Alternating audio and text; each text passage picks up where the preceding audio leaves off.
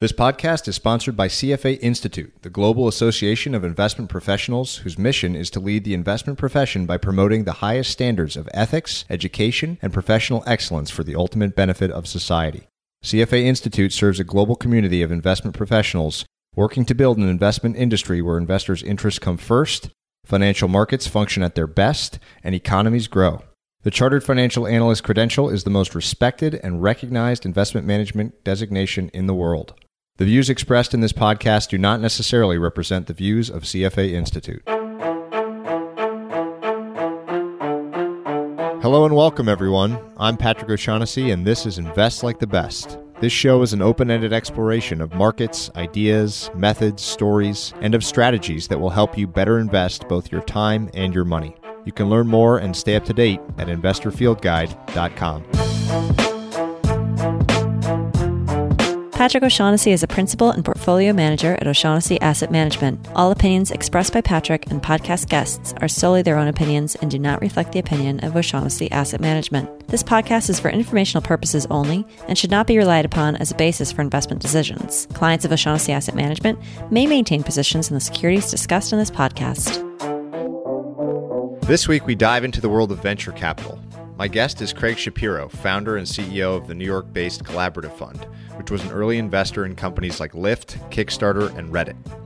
Craig's mission at the Collaborative Fund is to find and invest in companies that are both better for you and better for the world, a unique combination which leads to very interesting investments. One of the great things about getting older is the ability to judge people's character faster and more accurately. Within five minutes, Craig made a very strong impression on me as a person. You can tell that he is both humble and kind, but also driven and incisive.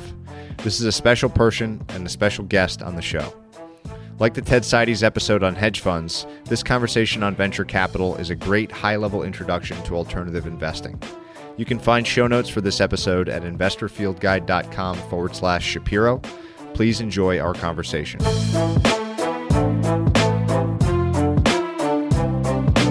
I read a post by yours which has really inspired me, which is the one about roots and the importance of personal roots in sort of the outcomes in your life and your professional career.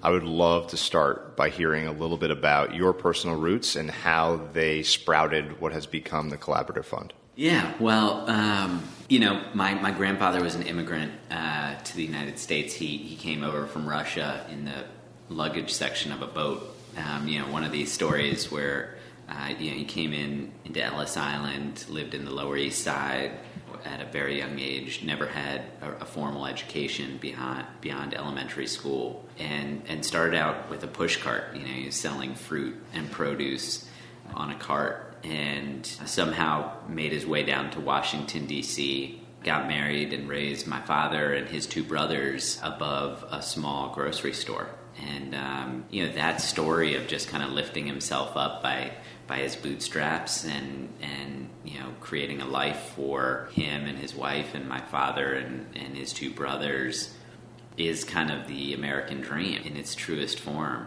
and it just inspired me in so many ways. I mean, it's it's just incredible to to have thought about all of the challenges that he faced, and in talking to him uh, before he passed, you know, one of the things that I feel like he passed down to myself and to the rest of our family was just the belief in, in kind of working together that you, you can't go alone. And that was that was part of the thinking behind Collaborative Fund was, you know, kind of supporting people who are just getting started, who against all odds were, were trying to do something positive and, and helping them. And capital is you know in essence it's it is the most universal kind of resource. Not certainly not the only and maybe not even the most important but it's it's universally needed when starting a business. And so that that kind of inspired me you know as as a as kind of a mechanism for for supporting entrepreneurs. Um, and I, I, think about that often. You know I, I don't want to belabor the point but I do I do feel like that background um, and, and your roots are both a metaphor but also you know literal translation of like what we're what we're growing here and that you know that seed blossomed into you know I think a, a, a, in, in my case a, wonderful family and uh, you know I'm hoping that with collaborative fund you know we're, we're, able to kind of build a similar organization using some of the same principles and values. Hmm. That's a really really neat story and leads well into I think maybe I'll call it your mantra, um, which is this kind of dual sided filter that you're looking for in I think in businesses, maybe even in founders, um, which is better better for me and, and better for the world. Maybe you could describe how you got to that sort of Venn diagram where you're trying to hunt in the middle or the intersection of those two things. You know, it's funny because I feel as though you know the world the world kind of bifurcated those two things. Um, you kind of had you had organizations that were really focused on uh, doing good in the world. Um, they were mostly nonprofit organizations. You might imagine something like the Red Cross, uh, and and it fit on one end of the spectrum. And, and on the opposite end of the spectrum, you had organizations whose sole purpose was to generate as, as best financial returns as possible for their shareholder, shareholders, something like Coca Cola and and it was you know it was very clear and distinct. And I feel like culturally, the the world has kind of migrated uh, somewhere in between those two ends of the spectrum. When you look at, I think the leading organizations today, they fall somewhere in between those two. Um, and so, you know, they, they, if you look at, you know, there's there's a nonprofit called Kiva, um, which does microloans. I, you know, I think they, if you look at how that organization's run, it would almost surprise you. You know, it was, it was started by a former PayPal employee and, and, and a Stanford business uh, student, um, and it's it's run almost like a, a for-profit business in a lot of ways. Uh, you know, if you if you're sitting in the, in their boardroom, I think you'd be surprised. It, it it it may look and smell different than what you would imagine of a nonprofit and I think the same holds true in some public organizations or for profit organizations. So my hunch is not having ever attended a Starbucks board meeting, but I think Howard Schultz does talk about what Starbucks' role is both in the community as well as kind of a, a, global citizen. And so I think, you know, the world has kind of shifted in this direction that it's not kind of as black and white as the Red Cross or Coca Cola. But ironically, our financial markets haven't really kind of shifted alongside culture. And so you still, we have these, uh, you know, somewhat antiquated financial systems and metrics that are still measuring and rewarding kind of an old school system. And so, you know, I think that creates an opportunity. Um, and not just for collaborative fund, but I think for a lot of investors uh, across all asset classes, uh, to invest in kind of organizations that that kind of fit somewhere between those two ends of the spectrum. Mm-hmm. And I, I, I, genuinely believe in our, our kind of the core of our investment thesis is that the businesses that get that right, that balance uh, right between those two, are the ones that are going to generate the greatest financial returns over the next decade and beyond. And probably uh, returns beyond just financial too, right? So absolutely, like a stakeholder return instead of a shareholder return. That's right. That's absolutely right. It's interesting how you mentioned Coke um, and its its sugary product, and how I think financial markets are, you know, they lag and one of the things that's a really popular topic these days is ESG investing, mm-hmm. which is it sounds great, it's very hard to implement, mm-hmm. um, especially you know in an index fund or um, at the you know the pension level. Mm-hmm. It's a very romantic notion, but as a passive secondary investor, it, it's hard. And so I, am fascinated by I'd love to hear more about your process for finding these businesses because there's something horribly impersonal about entering a ticker and clicking buy, and you're, you're an investor, I guess, but you're really just a buyer. Um, maybe you're affecting the company's cost of capital or something by your buy or sell decision, but you're not making direct investment of not only your money but your time. Yeah. Um, so obviously the venture world is much more hands on. Yes. So everyone's got their funnel, right? There's some wide swath of opportunity that narrows down into whatever you actually own.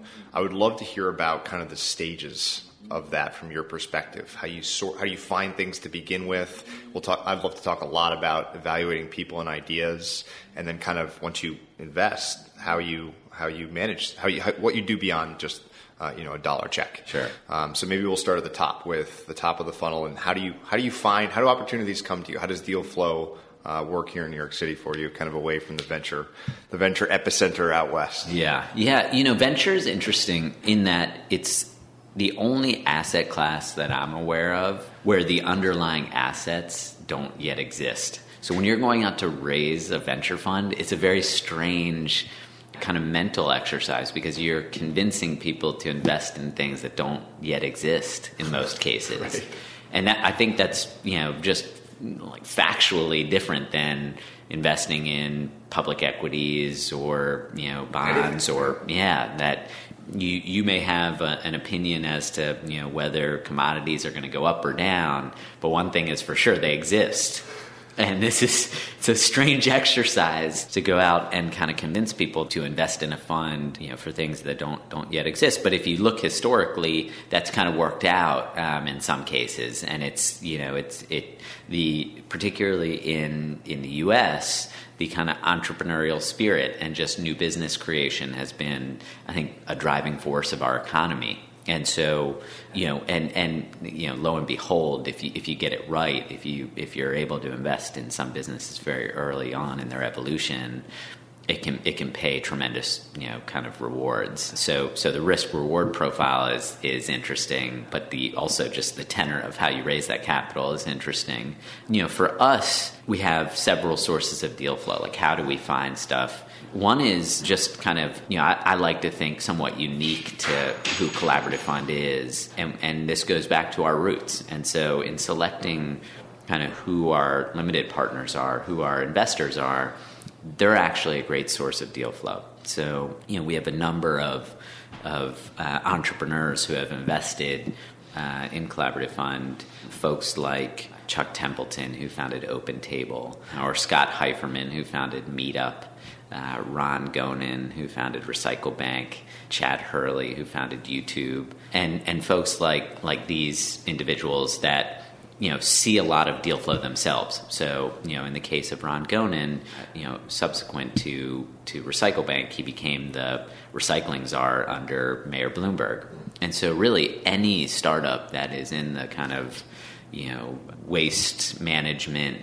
recycling kind of sandbox um, you know, looks to Ron as somebody who really knows the space, is well connected, and so a lot of times he's seeing deal flow um, that he's not able to, to parse or evaluate himself, um, and and in some cases will share that with us.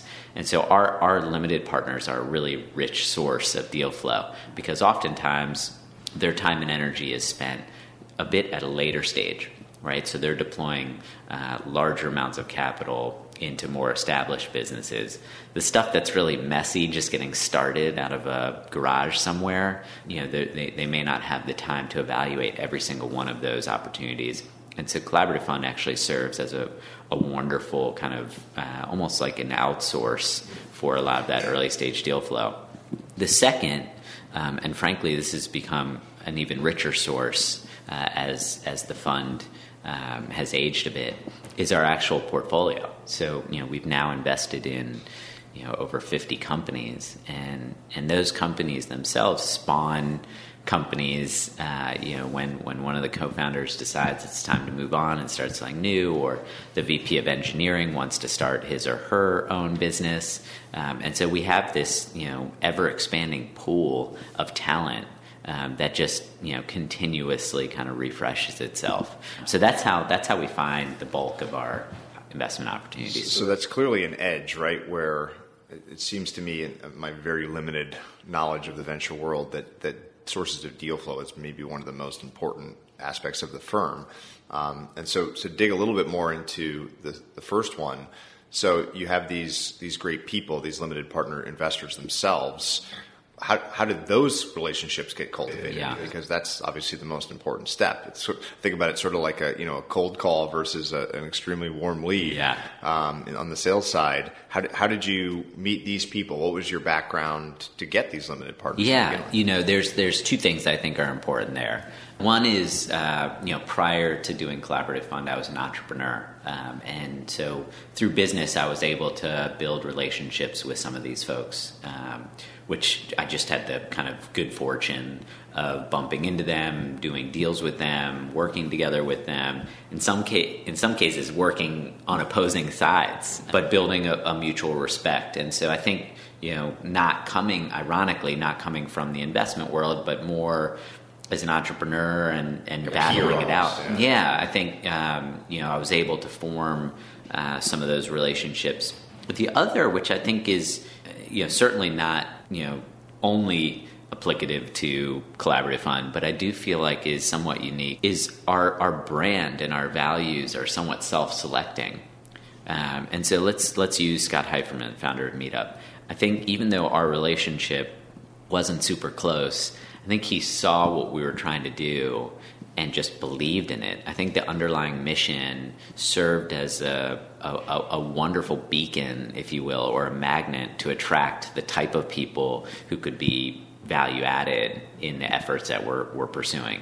And I, I think that's really important because I, I look at so many financial managers and they, they choose either their own name right? So it's, you know, Smith and Associates, or they choose just kind of an innocuous, you know, Ridgecrest, uh, you know, mountain, you know, mountain summit partners that really, you know, I, I heard, you know, I was with some hedge fund managers. One of them was telling me, you know, he chose the name of his firm based on the street that he grew up on. Very common. Um, yeah, and and I think that's there's something really I, I we I love that but I, I, think you miss the element of that beacon, right? So nobody's saying, you know what, Ridgecrest. Really you know, I got, I, you know, that's something I want to get behind. uh, but I think collaborative fund is kind of a stake in the ground that says, you know, we believe that essentially, you know, collective action and resources are going to be a competitive edge in the for-profit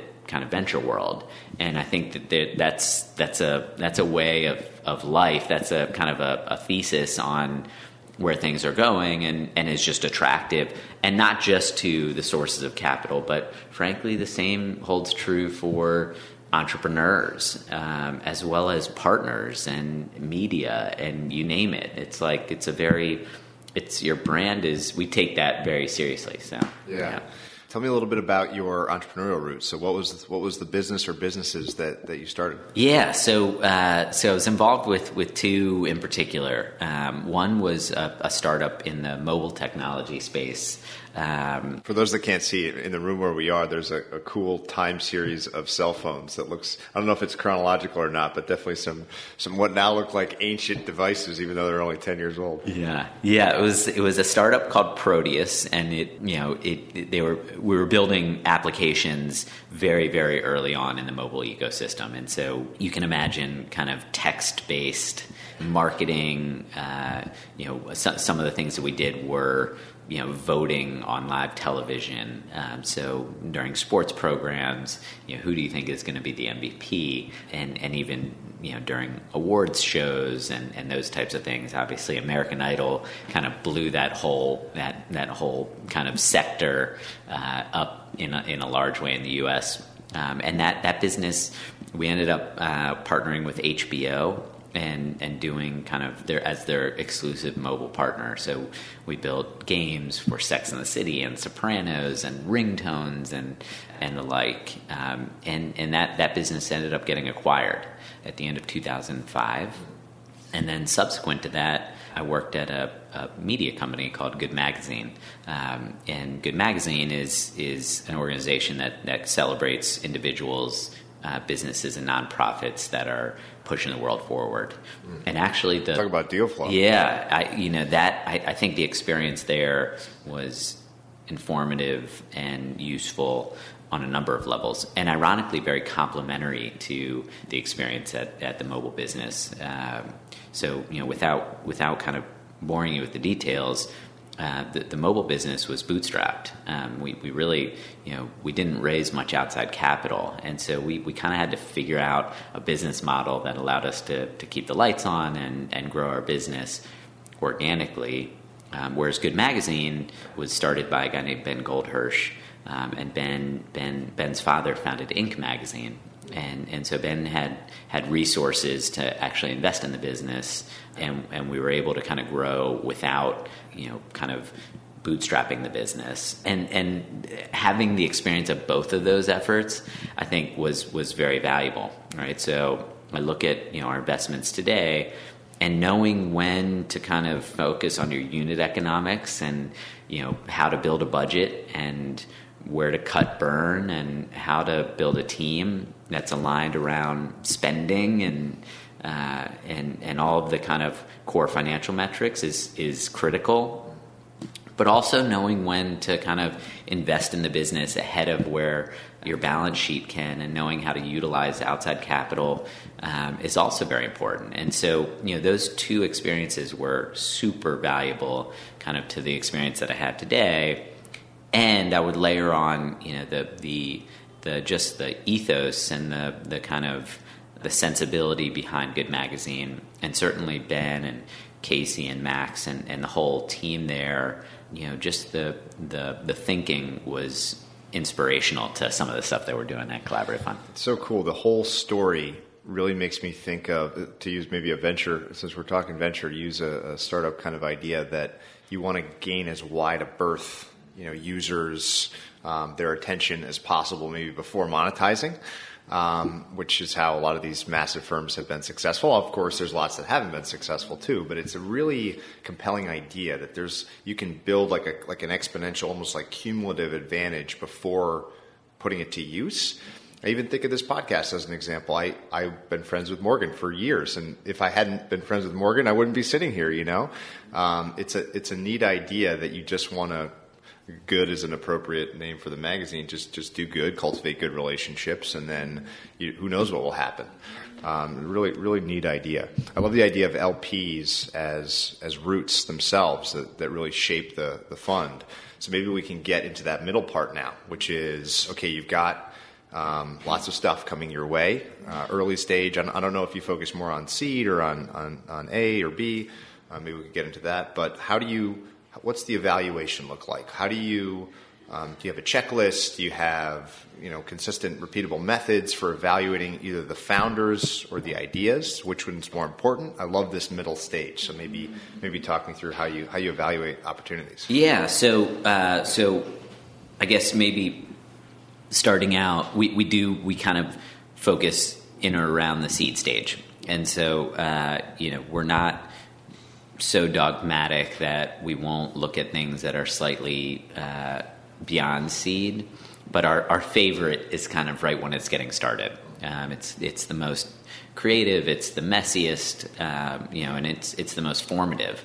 And so that's that's kind of where we aim most of our efforts. Um, you know, and in terms of how we evaluate, you know, we do we do a lot of the kind of traditional work that you know what, what I would imagine most venture capitalists do. We we evaluate you know their business savvy. We evaluate kind of the business model and the size of the market and the competitive landscape and a lot of the you know kind of checklists that one might imagine. But I think the part that I enjoy most and that I think is somewhat unique to Collaborative Fund goes back to that original investment thesis around kind of this intersection between kind of you know what's what is best for me and what's best for the world. Um, and I think that that's an that's a really that tension is can be transformative. Um, and and I do I credit some of this to to Ben Goldhirsh from from Good Magazine. He he shared with me a term called the villain test, which I just I, I hold dear. I love, which is you know uh, there's this notion of doing good uh, and and what what's best for the world um, is something that I think a lot of people are engaging with. Like it's a it's a sensibility that has be, ha, has emerged a lot over the last decade, but it I think as it relates to investing, if not done well, it can it can really impair returns. Burn cash. That's right, um, because we're human beings and by nature we're self-interested. Um, and so finding the balance between what's best for me and what's best for the world is really where we like to evaluate startups right? So there's a couple of examples that i give that kind of illustrate this tension.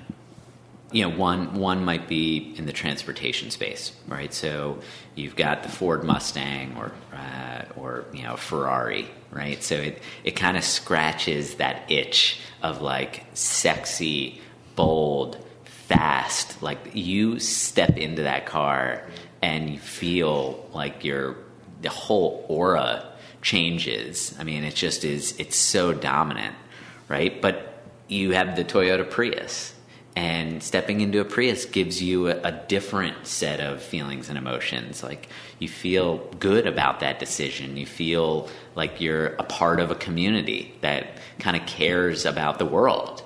And and so those two inherently unfortunately are at, at odds until an entrepreneur like Elon Musk comes along and creates something like Tesla, which kind of allows for both of those emotions to to exist, right? So Tesla is every bit as fast, beautiful. The industrial design is world class, but it's also electric, and so it, it, it allows you to kind of you know scratch the itch of like feeling dominant and bold and sexy, but also caring about what goes on in the world and about your community.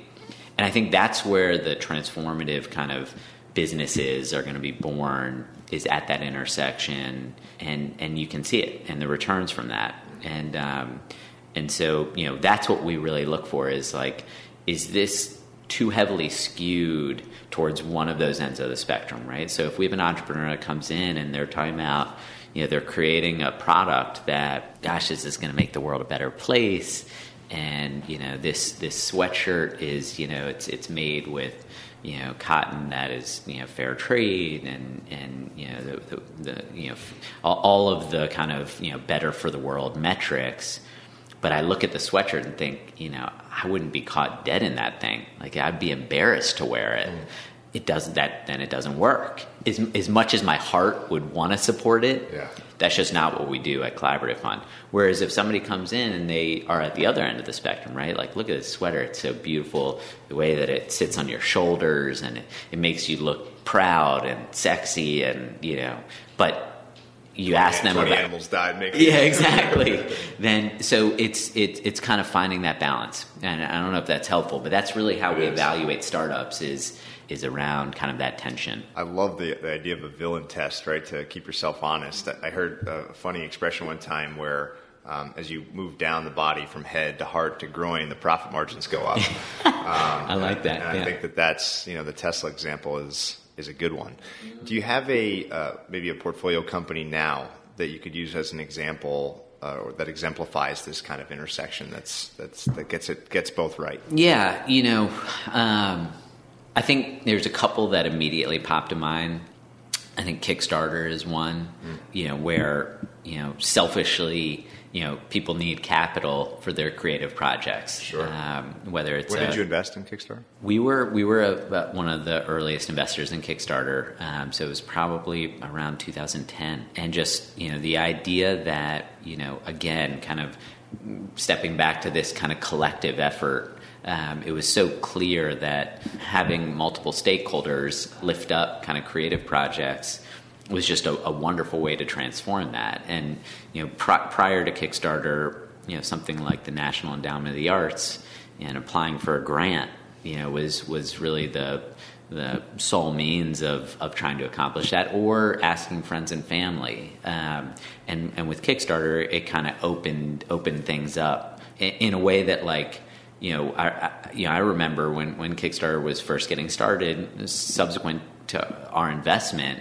even some of our own investors were saying, who in their right mind would give money to a project to get nothing, you know, no tangible reward, right? So you, you're telling me you're going to give money to an entrepreneur who's creating an independent film or a new product but yet you get no equity in that product. You get no financial benefit. It's just you're you're kind of like contributing to it. That seems crazy. And it's it in fact not only did it work i mean they've now you know over two billion dollars has has gone on kickstarter. And so it's uh, has been raised on kickstarter. So it's you know it it it clearly scratches an itch both from you know what's what's you know best for me as an individual, kind of enabling me to to achieve my potential. But also this broader community of feeling like they're contributing and lifting somebody up. Another that I want, uh, uh, you know, that I think is is uh, very different from Kickstarter. Um, a more recent investment is in a food company called Ripple Foods. And oh, they make the milk. Yes, yeah, that's so right. My son has a dairy allergy, so I've heard of it. Oh, really? Yeah.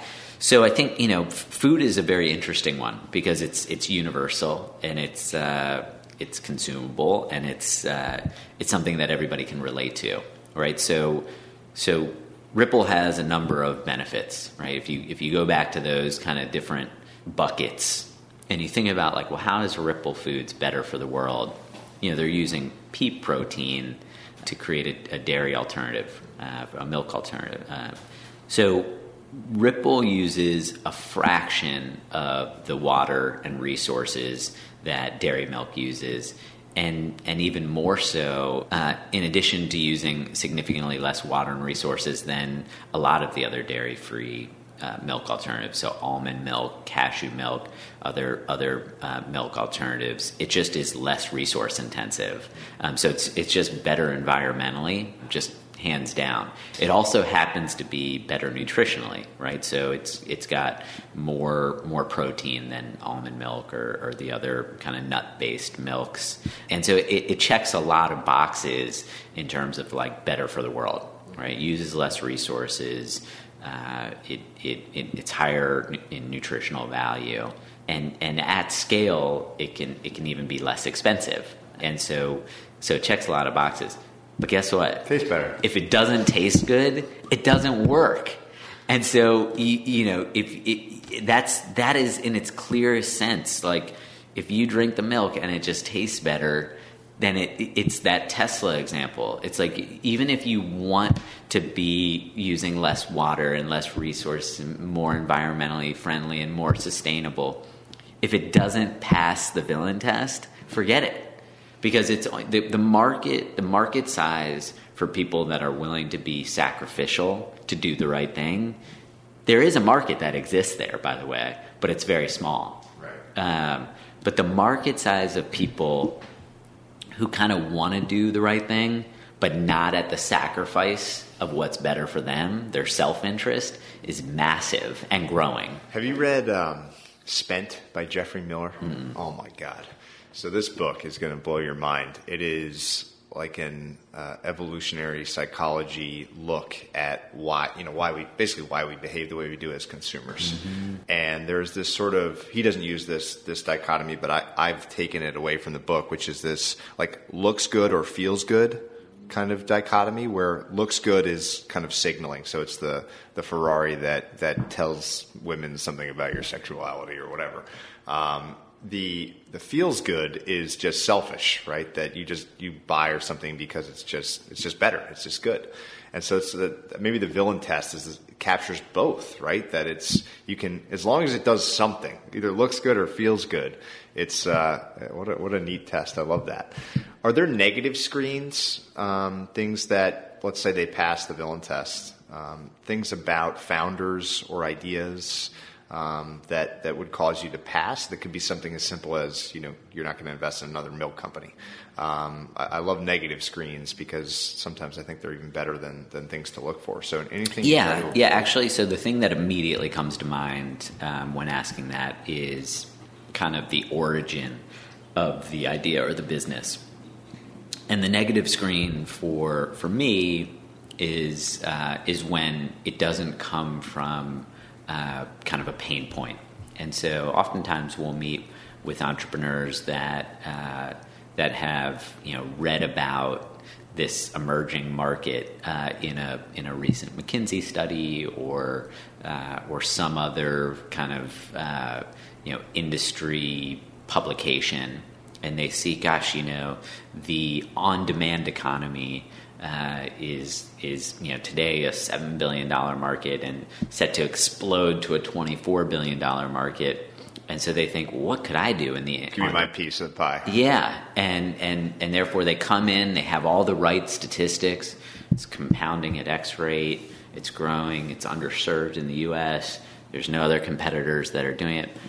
but guess what? They're they're not really doing it for the right reason. They they the the genesis behind the business was born out of something that was opportunistic, and startups are just hard. I mean, I've never we've I've yet to invest in a startup business that hasn't gone through some struggles.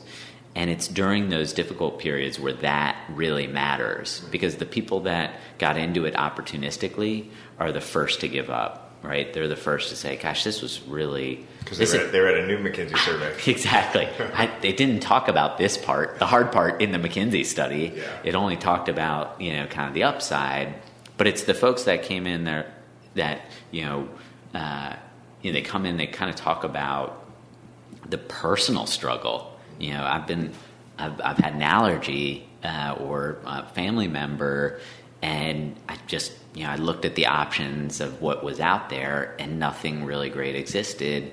And I just I've decided to like make this my mission. My need, yeah. Oh, and by the way, there's a couple of studies who who who, who kind of talk about this as being a growing market.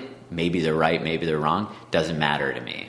And so the negative screen there is really kind of like what is the driving force because that that tends to really play a key role during the down periods, during the, the difficult periods of a startup. What other that seems like the perfect piece of advice for an entrepreneur is don't don't do something for money. Um, that can be part of the motivation, but do it because it's some something you're deeply passionate about. That seems like easy advice to give, but it but it, hard to follow. What other advice for entrepreneurs would you have, and maybe even specifically those that are trying to engage with with the venture world with um, allocators that, that, that might fund their business? What, what are things that they can do to improve their their odds? Yeah, um, you know, one one thing that comes to mind is most people that I've had the opportunity to either meet or learn from or even read about who have been massively successful share one characteristic, which is they pursued something and became great at it before it was mainstream. And so, one piece of advice I would give people or folks is kind of what is that passion point that you have that's not necessarily popular or hot? Like, once McKinsey writes a report about it. It, I don't know if it's too late, but it's, you know, I think it's your your opportunity set is actually somewhat smaller. It's kind of it's the folks that like you know I mean to be provocative. You know it's it's the it's the the trombone player who you know just loved it and like went so deep into the trombone and the history of the trombone and despite like that was not the cool instrument everybody was into the jazz saxophone and like you know, and that was the hot instrument. But you know, the young man or woman, you know, just trombone was their thing, and then lo and behold, the world shifts to looking at like trombones. All of a sudden, trombones are the big mainstream hit, and you're you've been for the last decade practicing the trombone because that's your passion point. So I almost think like finding the things that you know kind of energize you that may not be popular. Like if, if what we're talking about in today's investment world is the sharing economy or on demand economy or fintech or fill in the blank, like I, I would almost force yourself to try and think about what are the things that really interest you that aren't aren't there and to like and push you into that territory. I think that's if I was starting a new business today, I would really be thinking a lot about kind of what could I be the best at that isn't necessarily like the sun hasn't shined on it yet. Mm. You know that that seems like it could be also applicable to people that that are not not everyone could be an entrepreneur. It's a huge risk to take. But even within an established business or, or career, there's going to be you know 15 elements of your job and it seems like that applies there too. That if there's you know some aspect of whatever whatever it is that you do that may not be the you know the hot dot, um, but but you're really good at, it, it probably works out the same way. Um, there's this uh, a writer who will be on the show um, who I've already taped the interview with named Kevin Simler, who's a really wonderful wonderful essayist. Um, he used to work for Palantir, so you know, early engineer at Palantir, tons of experience there, and he writes a lot about startups as a frontier, like a like a westward ho frontier, um, where you're at the edge of something and sort of feeling it out without any rules, and that that seems like it's only possible with that with that passion. What a what a great bit of advice. What what's your biggest miss ever? Um, hmm. Another investor named David Shen, who was an early Yahoo employee uh, and an angel investor, showed me Uber um, at their seed round, and um, and ironically, I had, I had written a business plan for a car sharing business years earlier, and um, and and the round was was closing relatively quickly, and I hadn't met uh, the founders yet, and so I told David, you know, thanks but no thanks. Mm. Um, but yeah, that's certainly from a financial perspective. Um, you know that that was that's that's turned into a, an interesting business, um, but you know missed a lot. I mean, you know, have have been fortunate to to see you know so so many businesses early on you know that it's it's almost hard and painful to like dredge those things up. But you know you learn from those right? So we we you know then became an early investor in Lyft and and uh, have been a big supporter of theirs and you know so yeah that one's that one's probably the one that that uh, that's a headline one. slipped away your your your new website which is really cool I recommend people check it out we'll link to it has some categories of kind of themes that you're looking at, and, and, those are cities, money, consumer, kids, and health, which is a neat, neat collection. Maybe pick one of those um, and describe what that category means. Specifically, um, obviously, you've identified maybe something that you think is changing where startups can uh, benefit from that from that changing landscape. But I'd love to hear kind of how I love that idea of the categories. Maybe maybe just understand one of them. Yeah, yeah. So the categories. So uh, kind of maybe two things. One is the categories was uh, essentially a uh, an evolution of of collaborative funds thesis, right? So we talked a, a bunch about this intersection of for profit and for good. Um, but you know, since starting the fund roughly six years ago, you know the world has has evolved. And just kind of that very broad lens of that intersection uh, you know felt almost too broad uh, because more and more I think businesses are, are mission driven and and and kind of articulating their values. Um, and so it, it, was it was no longer kind of a, a small subset of startups but you know almost every startup we're seeing these days really really kind of touts that as being a key element. So it's like, well, shoot, you know, how, how do we make our filter a little bit tighter?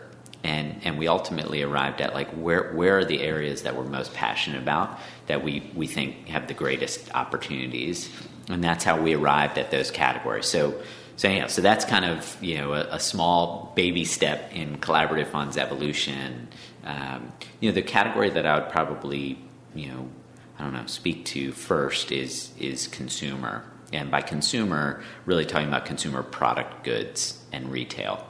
And so, you know, we've we've we've just seen a big shift, uh, you know, in in the CPG space, you know, over over the last several years. That I think we're still at the very kind of early stages of. We're at the onset of of this tidal wave, which is a shift from the kind of mega corporation industrialized produced goods to smaller, more independent craft, authentic brands and products, which uh, you know consumers are demanding. Um, you know, we talked a little bit about milk earlier. Um, you know, it's it's it's a space that is so large. I mean, the CPG space is just orders of magnitude larger than even the technology space. Um, it's just and it's it's growing.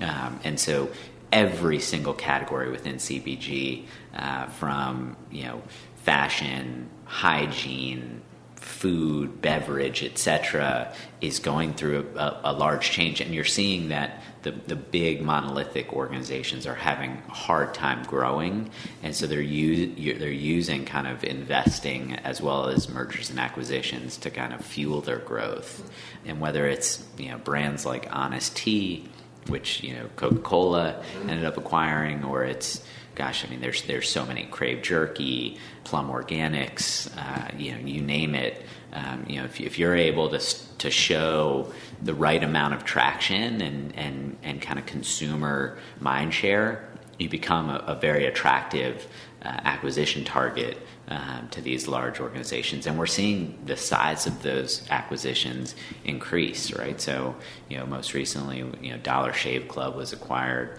uh, for a billion dollars by Unilever, um, and so the, these businesses are able to utilize kind of existing technologies to you know, I like to use the term scratch and itch with the kind of younger consumer and start to, to take to take uh, market share and that's just that's changing the dynamics of that industry. Um, so that's a category we're we're really interested in. We've invested, you know, pretty heavily in it. We you know Ripple Foods invested in Good Eggs, invested in Simply Gum, invested in Hampton Creek Foods, and and uh, a whole host of others. Um, and and even on the retail side, invested in Sweetgreen, which is a kind of a uh, a salad chain. We invested in Blue Bottle Coffee. Um, so, kind of interested in this uh, kind of next generation consumer product good or retail business. Um, and so that's one of the categories that we're most interested in. To, to, draw yet another public market analogy, the, the buy decision is often easier than the sell decision or when to sell. And so it's interesting to hear you say that a strategy is partially informed by this this phenomenon outside of the business, which is these big companies maybe getting a little scared and being very acquisitive, right? What a neat environment to pass that villain test in. Uh, pretty neat. So, last couple of questions. Um, the first is something I ask everybody, which is what I'm most fascinated with about people, which is your daily routine.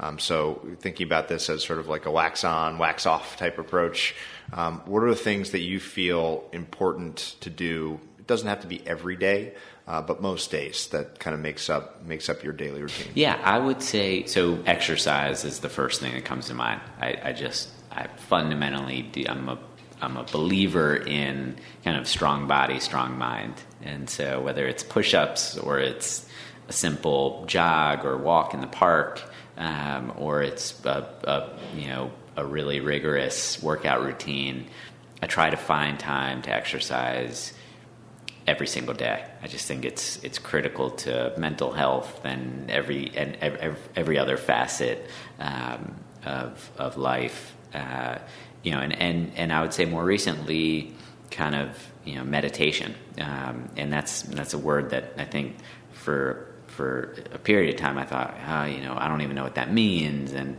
um, and ironically, where I first kind of felt the benefits of it was during exercise. And so, you know, going for a run, giving kind of my brain a chance to, to just decompress and uh, think about how we're doing as a business and as a team and what are the things that I want to achieve on a personal level as well as our group. Um, you know that that kind of that opportunity to just slow down and breathe and and think is is so important. So I think it's you know the, the, the two things that I find you know critical almost on a daily basis is making sure that there's some time for exercise and and and meditation.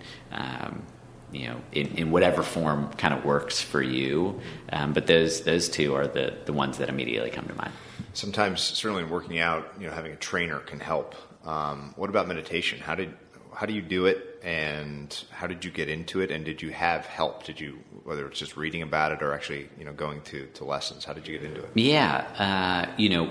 I got into it, I think, you know, kind of two ways. One, one actually is my wife, and I think she's she's encouraged me to read about it and learn about it, and she's, um, you know, she's she holds me accountable, and so that element, you know, I, I think it's so different for each of us. Um, you know, I think that there's a number of new mobile apps that Headspace and others that are kind of creating a framework for people to find time to meditate and providing some you know, kind of instructions. Um, there, there are some kind of universal elements to it, um, such as breathing. But I, you know, I find that it, it really is different for everyone. Um, you know, what's what's meditative for me is probably different from you know from others. And so it's it's it's learning kind of how to listen to yourself and what what kind of you know they people talk a lot about being introverted versus extroverted, and what are the things that kind of re re-energize you or recharge your battery versus what are the things that are extractive. I think that's that's the key to finding you know what I think of as meditation, or, or what are the things that are going to enable you to kind of recharge your battery, um, and that that's going to be different. Yeah, yeah. So different for each person. Um, what is your most memorable individual day as a venture capitalist? Interesting. Well, gosh, I think maybe the day that we got started uh, you know, uh, my background, as, as I mentioned previously, I'd never managed other people's money um, and, and don't have a traditional background in finance. Um, and so we were kind of the, you know, the venture fund that, you know, was despite the odds, kind of the scrappy underdog. Um, and just the day that we closed our first fund, which was actually in November of 2010. So we're coming up on our six year anniversary. You know, felt felt like just a, a huge milestone, and so just of that feeling of um, complete and utter gratitude that anyone would kind of trust me and us to to have a shot at this. I think outweighs almost anything else I can think of. I mean, I, I do think the job of venture capitalist is to serve entrepreneurs. Uh, and so, first and foremost, um, and I think if you do that well, you can generate fantastic returns for your investors. And I, you know, there's countless, uh, you know, uh, examples of that along the way of the you know 70 plus investments we've made where we've just had the opportunity to work with some incredible entrepreneurs but I think that initial, that first page of our, of our, you know, of the book that we're writing, um, is the one that jumps out.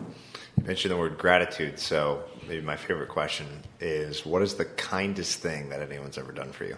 Yeah, I think outside of the the the just very tangible way of trusting me with their capital. I think supporting supporting us through challenging times, right? So, you know, one of our investors told me early on, you know, actually prior to him investing, said, "Craig, I'm I'm going to make an investment in you with one condition."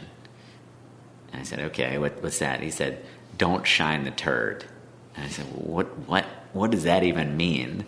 Um, and he said, if something, can I use bad language? Oh yeah. If if something shitty happens, I'm a grown up. I've been there, done it. I've been successful in business. I know how these things go. Tell me, because if it's shitty, it's eventually going to smell, and you can only polish that for so long. So hiding it, you know, treating us with white gloves or treating me with white gloves like is not going to work. I want you to make a pledge that when something doesn't go right, like I, I want to be the first to know about it. And I think that was an incredibly, that was maybe the best gift because it gave me then permission, frankly, to be totally transparent about not just the ups, which is what you want to share with your investors, right? You want to tell them, gosh, you know, this company is doing fantastically well and we're on track to create really positive returns. But in reality, there's ups and downs. And so having the permission to, to kind of share the downs and, and the insecurities that come along with it, I think is probably the most generous thing that uh, any of, any of uh, our group has done. Well, in an episode filled with uh, fantastic advice, I think "Don't Shine the Turd" is, is my favorite. So, thank you. We'll end there. I really appreciate all your time. This has been a blast. Awesome. Thank you so much. Hey, everyone. Patrick here again. To find more episodes of Invest Like the Best, go to investorfieldguide.com forward slash podcast. If you're a book lover, you can also sign up for my book club at investorfieldguide.com forward slash book club. After you sign up, you'll receive a full investor curriculum right away, and then three to four suggestions of new books every month. You can also follow me on Twitter at Patrick underscore Oshag, O S H A G. If you enjoy the show, please leave a quick review for us on iTunes, which will help more people discover Invest Like the Best. Thanks so much for listening.